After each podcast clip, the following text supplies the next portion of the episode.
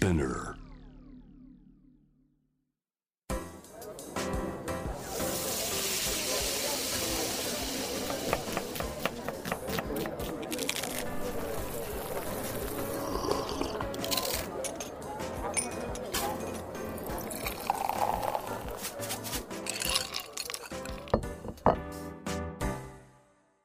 味な副音声ボイスオブフード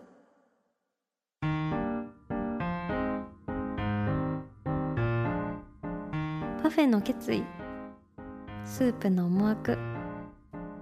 ショートケーキの胸の内。音楽のライナーノーツみたいに。美術館の音声ガイドみたいに。食べ物の声が。聞こえたら。ご飯はきっと美味しくなる。かもしれない味な副音声。もっと味わっていきたいすべての人へ。ゆるゆるぐつぐつお届けします。平野咲子のポッドキャスト味な副音声ボイスオブフード4回目始まりました。この番組では365日食べ物のことしか考えていない食欲のしもべことフードエッセイスト平野咲子が毎回テーマに上がるフードについて熱く語り食をもっと面白く深く味わうためのトークをお届けする番組です。今回のテーマは春巻きって実は蒸し料理なんだよなです。なんぞやって感じなんですけど春巻きは揚げ物の皮をかぶった蒸し料理ですと言い切ってみたいと思います。なぜと思いの皆さんにこそ今回は新たな春巻きの魅力を届けていきたいと思います。前回に引き続き千代弁のオーナーで料理人の山本千織さんとともにお送りしたいと思います千織さんよろしくお願いしますよろしくお願いします。嬉しいです千織さんとご一緒できて、ありがとうございます。私千代弁の不動のセンターこと春巻きが大好きで、はいもう千織さんきっかけではい春巻きのニューワールドに踏み込んだんですけど、はい。今日もお弁当もできていただいたものの中にはい。春巻きが輝いております、はい。あのそもそも春巻きは中国料理の点心の一種で、はいまあ、あのとろっとした野菜あんが入っているやつのイメージが大きいと思うんですけど、しおりさんの春巻きは全然それにとどまらない何でも巻いちゃうっていう感じなんですかねそう。ですね。あのま火が入ってるものをうん巻く時もありますし、うんまあなんてそのまま揚げた時にやっと火が入るものもあの中にはまあ半分以上みたいな感じですね。はい。例えばどんな具材を組み合わせたり、えっとですね、一番らしいなって思うのは豆苗と生姜とちくわ。なんかすごいナギのおいとまレシピみたいななんかあのいいですね。はい。そうそわかんないうそう。あのすごい量のはあの豆苗をうんこう、春巻きの皮でギュッと布団を押し入れにこうたしまうしまうようにはいこう巻くんですね。そうなるとちょっとまああのまあ豆苗ちょっとお塩だけするんですけど、うん。まあ基本的にはちくわがお出汁というか。はい、ちょっとだけ入ってて、うん。生姜でピリみたいな。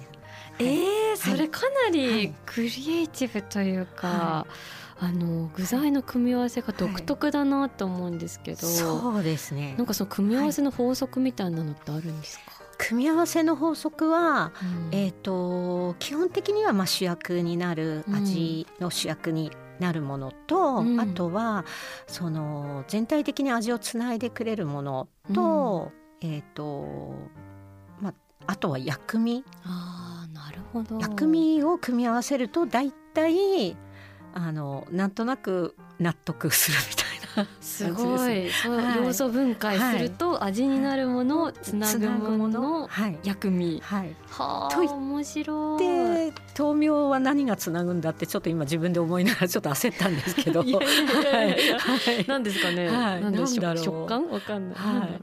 まあ、ちくわが味なんですけれども、うんまあ、ちくわがつないでくれるのかな。はあでもまあそこも兼ねてるかもしれない、ですね。え他にちょっともう一種類くらいその味になるものってその組み合わせでいうと、えー、とですね。生ハムとバジルと梨。はい、ちょっとおしゃれすぎてあんまり言いたくないんですけど。いやいやいや最高です、はい、美味しそう。そうですね。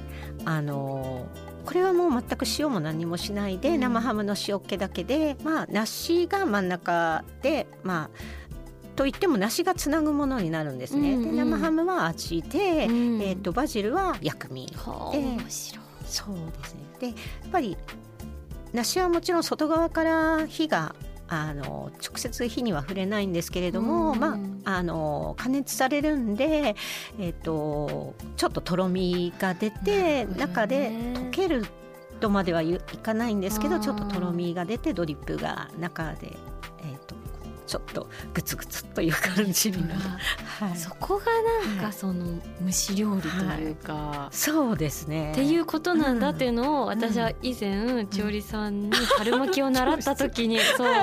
教室であの特訓させていただいたんですけどその時に知ってあの要は私少量の油で揚げ焼きみたいな耳っちいやり方をしたんですけど千織さんにそれはあのダメだと。お前は春巻きの何たるか分かっとらんという 形でご指導いただいて、やっぱ揚げ焼きは良くないというか春巻きっていうのはどうなんですかねなんか。でも私家庭の人は大体揚げ焼きだと思ってて自分も家でやる時はまあ揚げ焼きだなって思う。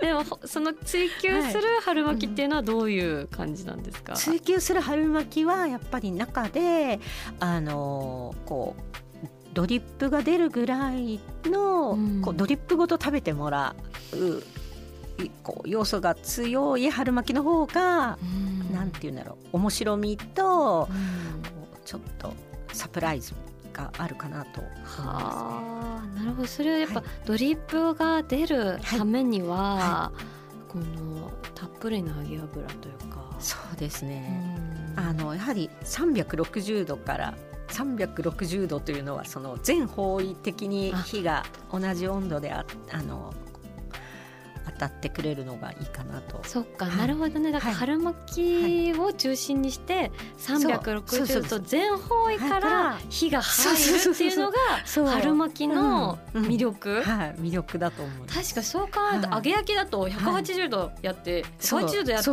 ていう全然不均一に火が通っちゃうっていう、それ確かにその全方位で入れて、そう。中がちょっと生だけど外側はちょっと火が入ってるぐらいの感じは。その半生感半生感。そうそう。あのホタテとかいいですよ。前の日の残りのホタテとか。なるほどね。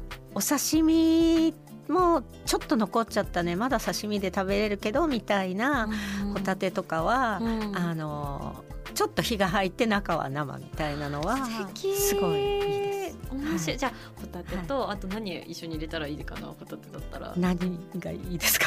どうしよう生姜。結構あの長ネギを刻んで、うん。うん、まあ、千切りにして、その長ネギ自体にも塩とごま油とお醤油をちょっとこう長ネギを絡めて、うんうん、それをホタテの上に乗っけて巻くだけでも全然いいです。美味しそう、うん、中でちょっとそのごま油感と食べたらもう中華中華ですね、完全に、うん、そっかじゃあ、冷えを外側からこう中の塩梅まで考えながらこうやれるっていうのが、まあ、ある意味で、まあ、スチームというか。スチーム。うんお弁当の中に入ってる春巻き食べてもいいですか、はいはい、もちろん。ありがとうございます、これは今日何でしたっけ？今日は春雨なんですけど春雨とあとキャベツをこう塩してきっと絞ったものなんですけど春雨があのちょっと今まで言った話は何だったのかっていうぐらいちゃんと火入れていやいやどんどん作ってます。最高です、はいはい、春雨とキャベツと、はい、そうですね。いただきかわいい真っ白でね。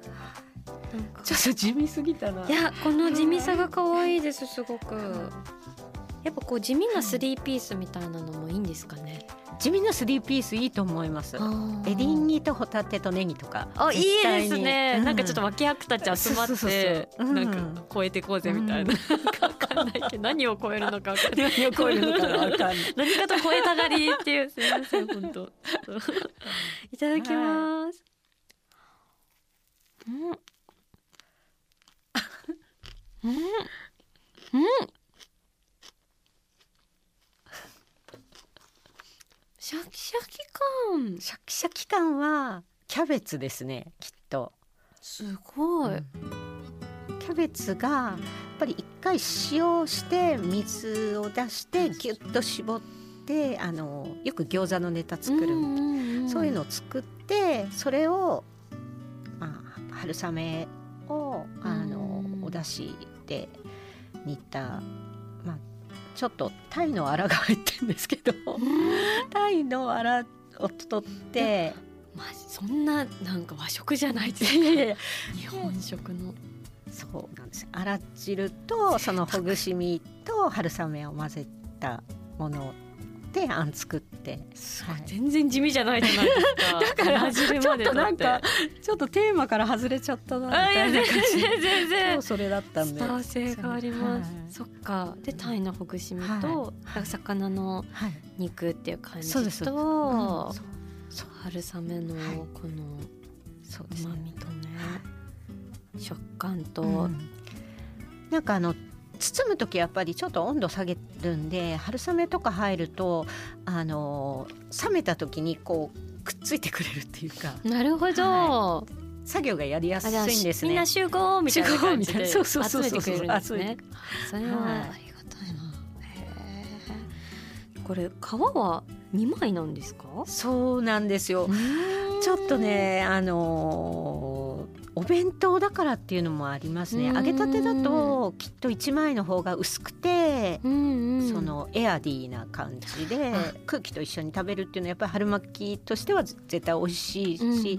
料理の本とか見てもこう軽く巻くようには書いてるんですけどうちはやっぱお弁当に入れるっていうことを考えて、うんうん。時間経ってもいいように、はい、二度巻きにしてます。なるほど、はでも二度巻きだったら、はい。こうギュッてやってもうはい破けそうになってもそうそう大丈夫みたいな。1枚目が破けてもうん。2度目で全部カバーしてくれて。あめっちゃいい。そのはい。一回目ダメでも二一回目があるみたいな。それ助かりますね。私、はい。結構春巻きの巻き方をしくじって、うん。破けて使い物にならないっていう経験があるので。多分たくさんいると思いますそういう人。本当ですか、美味しいでございます、はい。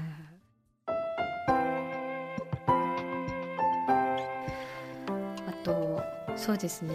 うん。ちょっと春巻きの話ではい。広げていくと、はい。あの好きな春巻きとか。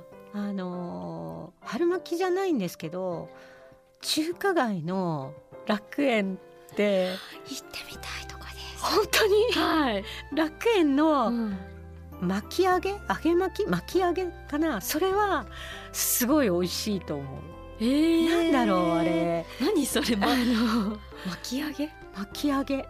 でも多分すぐ出てくる楽園ってあれですよね。楽園って書くやつですよね。そう楽園って書くやつ。めっちゃかっこいいな名前が、楽園のはい。巻き上げ出てきました、はい。なんかすごいサックサクな春巻きじゃないんですけど。めちゃくちゃぎっしり食材が詰まってる、うん。それ美味しい。これ何が入ってるんですか中に？なんだろう。えっ、とねあたけのこかな？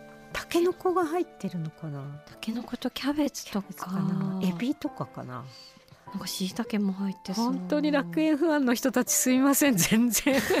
あの裏覚えいやいや。もういいとこ。えー、今度連れてってください、はい。行きましょう。もう楽園でそれを食べた時にすごい美味しいなって思いました。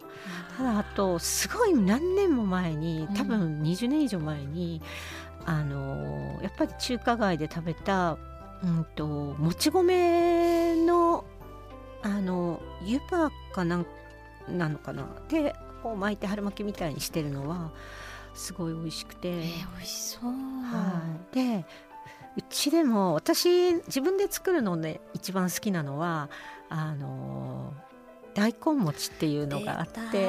食べたことありましたいただきました。あそう。めちゃくちゃ美味しいやつですね、うん、大根餅がすごい好きであの大根を刻んでまあエビジャン土で作ってるんですけど、調味料を餅と小さくこうカットした餅と一緒に揚げると餅が溶けて、うん、大根もちょっと溶けてそのエビジャンの香りが中で一緒になって食べるとあの大根餅の味になるっていうのが、はい、もう聞いただけで今、はい、あの中華街にいるような 気持ちになってしまった。はい、へえ、それのイメージはその20年ぐらい前に食べたあ。のもち米の春巻きですね。すごい美味しいと思った。やっぱちょっとこう、外したところの春巻きからというかからインスピレーションというかそうですね。その直の春巻きじゃないっていうのがすごい面白いなと思って、うん、なんかなんだろうって思っちゃう方なんでん。なんだろう。味のこうキュッとなった美味しさよりは何か分かんないものの方が惹かれやすいんだと思う面白い。ちょっと謎解きするというか、そうそうそうそう。でそれに近いものを自分で考えてそれが後で種明かしみたいにそれを調べた時に全く違ってもなんだろうなああこうやって誤解したんだ自分は。この味があったからこういう誤解を招いたんだっていうのを考えると、ね、なんかそれはそれですごく納得するというか。あでも私そういうその誤解とか、ある種の思い込みによって作られたまた新しいものっていうものがすごい好きで、うん。うん、さんでも絶対そうですよね。そういうの大好きだから例えば海外視察で見たアメリカンダイナーに憧れて作った日本の洋食店みたいなのとかも超好ききで、うん、なんかその変にねじれてるというか、うん、なんかまた違うものがそれはある意味でオリジナルというか、うん、そう。ちなみにあの、私の好きな春巻き一応言っていいですか、はい。はい、あの左前花っていうすごい素敵なとこですよね。そうなんですよ。行けてないです。あ本当ですか？はい、行きたい。そこに春だけ青豆というか枝豆の春巻きがあって、もうなんかねちょっと高級店なので、うん、普通そういうとこの春巻きってゴージャスな食材がバチバチ入ってたりするんですけど、うん、左遷さん。のはもう具材が枝豆だけなんですよ。でものすごい綺麗な翡翠色をしてる断面で、でもちょっとチンタンで炊いた枝豆を春巻きに入れてあげてるだけなんですけど。パリパリの食感で、その中から春のなんか喜びがもう香り,、香りがもう鼻から抜けていくみたいな。やっぱりそれって結構その春巻きは蒸し物に近い感じ。このやっぱ香りして直接油当たってないその出てきた時にずっと鼻に抜ける感じですよね。まさに。あそういうことだったのか、うん、今やっとわかりました。あ、はい、あれも蒸し物的な感覚で、あの香りとホクホク感と、うん、多分直接油当たってないからその香ばしさよりは香りがそうなんよ。めっちゃ納得しました、はい、ありがとうございます、はい、ちょっと、はい、ぜひ春来年の春行きましょう、行きたい アジナ副音声ボイスオブフード。いやもうちょっといくらでもお話をお聞きしたいところなんですけれども、はい、そろそろエンディングということであの私すごく千織さんに揚げ物の話を伺った時に、はい、ものすごく心に残った言葉があって、はい、なんか揚げ物は信用すれば絶対味方になってくれるの。千織さんが言ってたんですよ。どういう話の流れだったんだろう。多分、はい、私はすごい揚げ物が苦手で、うん、揚げ物ってどうしてもこうなんか敵に思えちゃうっていうか、高温の油怖いし、温度管理うまくできない、意思疎通できないみたいな、敵みたいになっちゃってたんですけど、なんかそうじゃないよって、揚げ物ほどそのなんか仲良くなったら味方になるものはないみたいな。やっぱ変わらずですか、そこの思いは。変わらずですね。はい。なんだろう。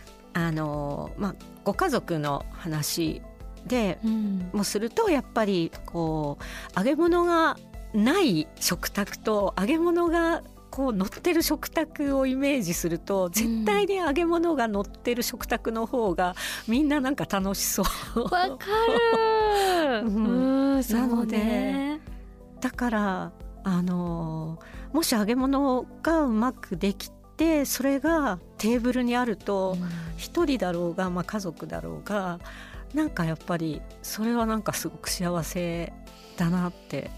確かに、うん、私定食とかでもちょっと揚げ物とか小鉢とかでもついてくるともううっしゃみたいな、うん、そう。あれ何食べに来たんだっけ？揚げ物だっけ？違うよなみたいな。そうぐらいやっぱ揚げ物って頼りになる。うん、そっか、はい、揚げ物を味方につけて、はい、より一層食卓がなんか賑やかになるようにしていきたいなと思いました。はい。というわけで今日あの2回にわたってゲストにお越しいただいた千代弁の山本調理さんどうもありがとうございました、はい、ありがとうございました、えー、それではじゃあ平野咲子が届ける味な副音声ボイスオブフード。次回も食べ物への愛を声にしてお届けしていきます。あお腹すいた平野咲子でした